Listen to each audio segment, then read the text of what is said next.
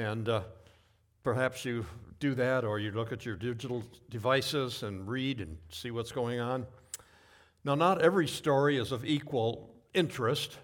Uh, if there's a story about a bombing or kidnapping or something, I'm more apt to read that than if there's one that says local knitting club to meet.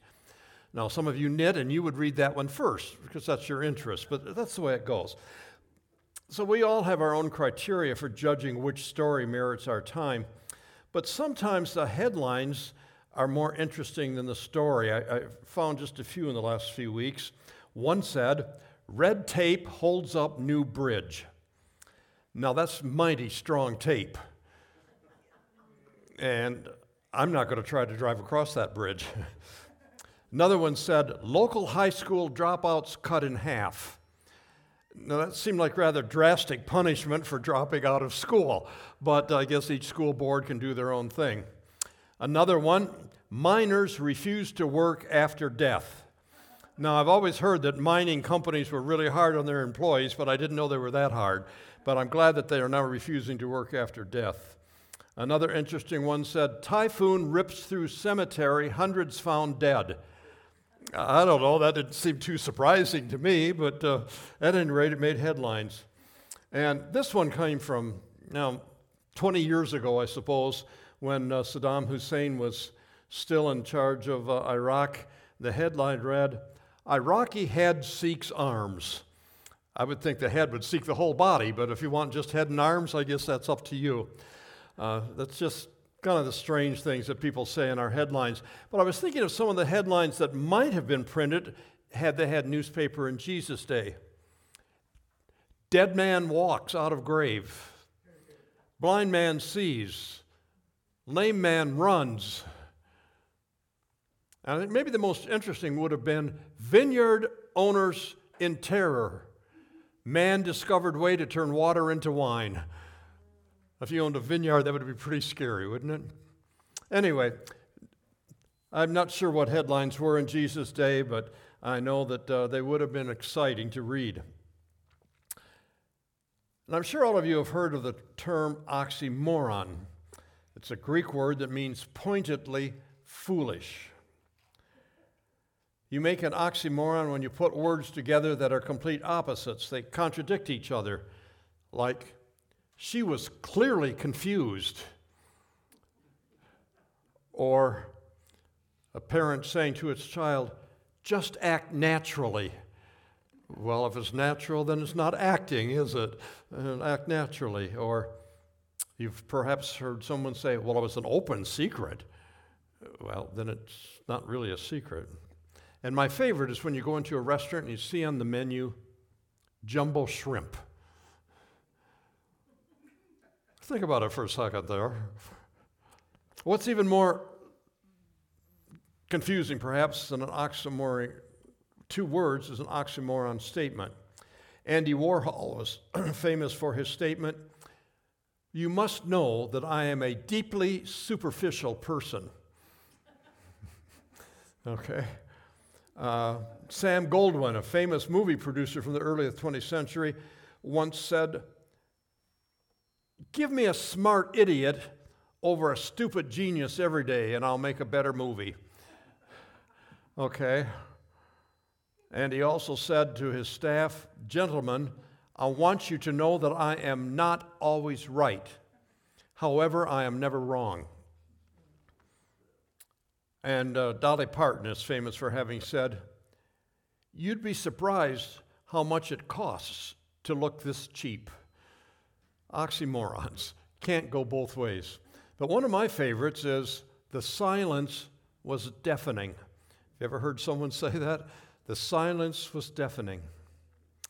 Well, as you read through the stories of Jesus' life, I think there probably were times when he would have been thrilled to have that silence that was deafening because he was always surrounded by noise. Throughout much of his ministry, he has large crowds following him. And if you've ever tried to shush a large crowd, you know it's nearly impossible. Also, notice how many people in the Bible, Jesus, uh, Bible stories, yell for Jesus' attention. You know, if you want to get a lot of attention, there's no faster way than making a lot of noise. Uh, you hear a lot of noise, we always look to see what's causing the noise. But so many people who yelled for Jesus' attention were also people who were standing on the margins of society the sick, the demon possessed, the sinners, the rejects. The thought was in that day let's keep these people at the margins of society. Let's keep them out of our social circles. Let's not allow them into the synagogue. That's how it was in Jesus' day. And I think it's very much the same today. There are some people that we keep out of our social circus. And I'm not saying we should allow everybody to be in our social circus circle because, well, we're known by the company we keep. or birds of a feather flock together, you know, the old sayings. But we shouldn't reject them. Uh, I'll have to tell you a bad thing about me. There's probably a lot of them. My wife could tell you more. But this morning I came in, there was somebody sitting in the second row, and I thought, I don't know who that is, but he's in Linda's place. I thought, she, what are you doing? There's somebody new here. You should be glad he's here. So I, but have you ever found yourself thinking that? Why is that person doing that? That doesn't meet our mold. that doesn't feed our quota, that doesn't feed our goal, it doesn't meet who we are. And we tend to maybe reject them. I, uh, I owe a lot to the Salvation Army, and I, I wouldn't want to tell a bad story about it, but I've got to tell you one that bothered me since I was a student at the school way back in 1965. The territorial commander, who's somewhat, I suppose, relative to a general superintendent, he was in charge of the entire Salvation Army operations in the northern, North Midwest, 11 states. He came to speak to us and he told us a story that just really upset me. And I don't know if it upset anybody else because we never talked about it. But he had at his command the entire forces of the Salvation Army in 11 states. And he told us that the day before, on Saturday, he and his wife had gone to the office and there was nobody else in the building. And when they came out in the early evening, it was mid October, if you've ever been in Chicago in mid October, you know that it's windy and it's cold, and the wind comes blowing off Lake Michigan and makes it even colder. He said when he came out, there was a lady sitting by the door, and she said, Sir, I came here because that's the Salvation Army, and I knew you could help me. And he said, I had to say to her, I'm sorry, I can't help you. He said, What could I do? And he said, So my wife and I got in our car, and on the way home, we said, isn't that terrible that she came to the Salvation Army and there was nobody there to help her? I thought, you were there. I mean, you had at your command probably 300 Salvation Army officers, pastors, and, and I don't know how many hundreds of members and, and churches all over the city. And it, what do you mean there was nobody there to help her? And then he said, I don't want to ever hear any of you when you get to your first appointments say to anybody, there's nothing I can do. He said, that's a terrible thing to say. Don't ever say it. Thought, Why did you say it? No, there was no organized way for him to help her. But he could have said, let's go back inside where it's warm, and I'll call someone who can help you. I think he'd been so far removed from helping people for so long that he'd forgotten that all it takes is a little phone call. I don't know. That upset me terribly. And every once in a while, I think about that. And when everyone, anyone came into my office and said, I need help, that story would pop in my mind. And I think, I'm not going to say there's nothing I could do to help you. I'm going to find something. May not be what they ask for, but I'm going to find something. But I think so often we look at people and realize they need help, and we say, Boy, I wish there was something I could do, but there's nothing I can do to help you. And that's the way it was in Jesus' day. The religious people of this day would walk by the lepers, the blind, the lame, and say, Oh,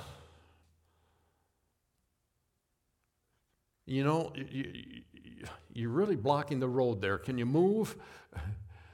Or you're bumping into people. Sit down. You're blind. You can't see. Their hearts were not where they should be. And it, it's not the way it should be in our lives today. Well, in Jesus' day, that's the way it was, and I'm afraid in our society it's that way too. But when, deci- when society has decided that you should be invisible, that you shouldn't have a voice, then you are left with two choices disappear or get really loud. So that's the strategy of the group of lepers used in our Bible story tonight. And uh, we'll see how it turned out for them. If you have your Bibles, we're going to look at Luke chapter 17, beginning with verse 11. Luke chapter 17. Luke 17, beginning with verse 11. Now, on his way to Jerusalem, Jesus traveled along the border between Samaria and Galilee. I'll stop there for just a moment. Luke began this story in a very specific way and for a very specific reason. The people hearing this story in Jesus' day would have been surprised to hear that Jesus took this route. Jesus grew up in Nazareth, which was around Galilee. It was familiar territory to him, it was his comfort zone. Perhaps we'd say it was his stomping grounds. And this phrase originally referred to a place where herds of animals typically gathered, and we still use it today, I think. Somebody says it's my stomping grounds. It means where I'm familiar, where I'm comfortable, the things I'm used to. Well, most of Jesus' ministry took place in the region of Galilee, but sometimes Jesus went rogue at least in the eyes of the religious establishment, he went rogue. The animosity between Jesus and the Jews was often caused because he did that which was not acceptable to their society. And the Samaritans were a part of that. You probably know the history, but in case someone doesn't, 700 years before Jesus' birth, the Assyrians conquered the Jewish city of Samaria. And marriage between the pagan Assyrians and the Samaritan Jews led to changes in the way that the Samaritans practiced their faith. And the Jews considered the Samaritans to be impure, heretics, sinners to be avoided at all costs. In Jesus' day, devout Jews avoided Samaria, walking hundreds of miles, or at least dozens of miles out of their way to go around the city so they didn't have to have any contact with the Samaritans. Dr. Uh, Redford, a pastor and former president of the Baptist University, tells about visiting a poor, rundown neighborhood in St. Louis. Said as he walked down the streets, he met a dejected looking man standing on a street corner, and he struck up a conversation with the man and began telling him about the peace and the hope he had found in Jesus. The man responded, Mister, nobody with peace and hope ever comes to this part of the town. I don't even think Jesus would come here. Which, of course, is exactly wrong. Jesus did go there. He went exactly to the people and the places that everyone else avoided because Jesus loves those whom the world rejects. That's the first insight I want us to get from tonight's lesson. He loves those who are at the margins of society. Jesus' first public sermon in his hometown synagogue came from the writings of Isaiah, and he said this The Spirit of the Lord is upon me, because he has anointed me to bring good news to the poor. He has sent me to proclaim release to the captives and recovery of sight to the blind, to let the oppressed go free, to proclaim the year of the Lord's favor. The Spirit of the Lord is now upon me. Jesus never hid his agenda. He couldn't have cared less what the religious establishment said or what would make him popular with the crowds. He cared about bringing God's love to everyone, and he didn't wait for anyone to come to him. Jesus went outside his stomping grounds, into the bad neighborhoods to find the people who needed to see that love in the flesh. Jesus revealed to us the very heart of God. God loves those whom the world rejects. The folks standing on the margins of society, the sick, the invisible, the sinners. Jesus didn't just see them, he went looking for them, which tells me that those 10 lepers didn't have to yell at Jesus. They didn't have to make a commotion, and neither do we. Isn't it amazing blessing that he already knows our needs? You remember the story of Elijah on the uh, mountain and the pagan priests shouting and cutting themselves and dancing and making all kinds of commotion to get their God's attention. And they didn't get it, of course, because their gods were in existence. And all Elijah had to say was, God, send down the fire. We don't have to shout and scream and holler. God knows our needs. Well, the Bible passage continues in verse 12. As he was going into the village, ten men who had leprosy met him. They stood at a distance and called out in a loud voice, Jesus, Master, have pity on us. When he saw them, he said, Go show yourself to the priests. And as they went, they were cleansed. And this brings, to, brings us to a second insight we get from this passage. Jesus, who is God in the flesh, loves to show mercy to those who are hurting. The word translated pity in verse 12, a better translation for it would be mercy or compassion. There are seven instances in the Gospels Matthew, Mark, Luke, John in which people came to Jesus and asked for mercy. And out of those seven times, how many times do you think he answered them? Somebody take a guess. Seven, yeah, right. That was an easy one, was it? No trick question. Seven out of seven, Jesus responded. He never turned them away. That's the whole reason he was walking along the border between Galilee and Samaria. He knew that someone there needed mercy, and the healer goes where people are hurting. In the play Green Pastures, uh, which won a Pulitzer Prize in 1930, it was a very groundbreaking play, particularly because it was the first Broadway play to include an all black cast. But there's a scene in the play where God disguises himself as a poor country preacher and walks among God's people on the earth. God meets a man who begins telling him about how he worships the Lord God of Hosea. Hosea, if you recall, was the Old Testament prophet who preached a message of mercy and sacrificial love. God called Hosea to marry Gomer, an unfaithful woman who left Hosea and ended up uh, being sold into servitude at the local marketplace. And God commands Hosea to buy her out of servitude and restore her as his wife. And in this way, Hosea serves as a witness to the mercy, the sacrificial love, the restoration of God. Well, back to the story of uh, green pastures. The Lord asks this uh, man he meets, Well, what kind of God is this God of Hosea? The man answers, Well, he's a God of mercy. Well, where did Hosea learn that?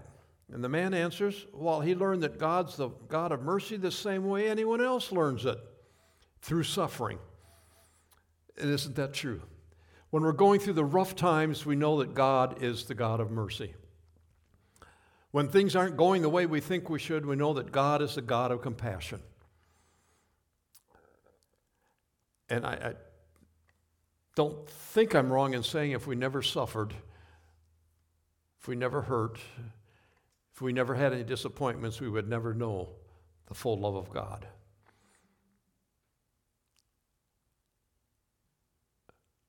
until you've suffered, until you've been cut off from the life and hope you wanted to have, you cannot appreciate the mercy of God. There's only two instances in the Gospels where people hesitated to pr- approach Jesus. We often read of people coming to him, shouting at him, yelling at him, trying to get his attention. In two cases, that wasn't the case. The woman who was hemorrhaging blood, who simply reached out to touch the border of Jesus' robe, and Zacchaeus, the chief tax collector who was despised by the Jewish believers. In the first case, Jesus saw the woman, spoke to her, and healed her. In the second instance, Jesus approached Zacchaeus and invited him over for lunch, or invited himself over for lunch. In both cases, Jesus approached them and offered them mercy, even when they didn't ask for it. They may not have even known it was available. They may not have known that Jesus could do anything for them, but Jesus touched them. God in the flesh loves to show mercy to those who are hurting. And the final insight we get from today's story the ultimate goal of Jesus' mercy is our salvation. As the ten lepers were on their way to the, see the priest, they discovered that they had been healed. The end of the story, starting with verse 15, one of them, when he saw he was healed, came back, praising God in a loud voice. He threw himself at Jesus' feet and thanked him. And he was a Samaritan. Jesus asked, Were not all ten cleansed? Where are the other nine? Has no one returned to give praise to God except this foreigner? Then he said to him, Rise and go. Your faith has made you well. But in verse 14, as the ten lepers were on their way to see the priest, they were cleansed of their leprosy. In verse 15, the one leper who returned did so because he saw that he had been healed or cured. But in verse 19, when that one Samaritan leper returned with loud praises and threw himself at Jesus' feet, Jesus used a very different Greek word to describe his condition. When Jesus says, Rise and go, your faith has made you well, that verb phrase, made you well, could better have been translated saved or delivered. Rise and go, your faith has saved you. Rise and go, your faith has delivered you. Yes, Jesus' mercy can cleanse us, it can even heal us, but ultimately, Jesus' mercy is intended to save us, to deliver us, to make us whole. Author Philip Yancey tells of visiting his close friend, Doctors Paul and Margaret Brand. They were medical missionaries to uh, India who worked specifically with the lepers in India. He says, while he was there, he met a man named Sadan who had suffered serious damage from, his, uh, from leprosy to his hands and his feet. After some work with the doctor's Brand, he was finally able to use his damaged limbs and to get a job and to support himself. But as the Philip Yancey was talking to Sadan, he said, uh, Sadan said, Dr. Brand was the first doctor who would even come near me, let alone touch my feet. He was the first doctor who told me there was hope. He said, and I, I'm so very glad. He said, I know you will think this sounds ridiculous, but I'm so very glad I had leprosy. For had I not had leprosy, I would have never come to Dr. Brand and Dr. Mary. Had I not had leprosy, I would have gone living my life as everybody else around here, serving Hindu gods, trying to work hard to raise myself up to the next caste level. But when I met them and he touched my feet, I thought, this man is different. And I asked him why, and he said, Because I know Jesus. And I asked him to introduce me to Jesus, and that changed my life. Yes, Jesus heals. Jesus cleanses, but most of all, and we're all grateful for this, he wants to save. And I don't know what more he could possibly do for us than to save our souls from sin and to cleanse us from all unrighteousness. I ask you to stand.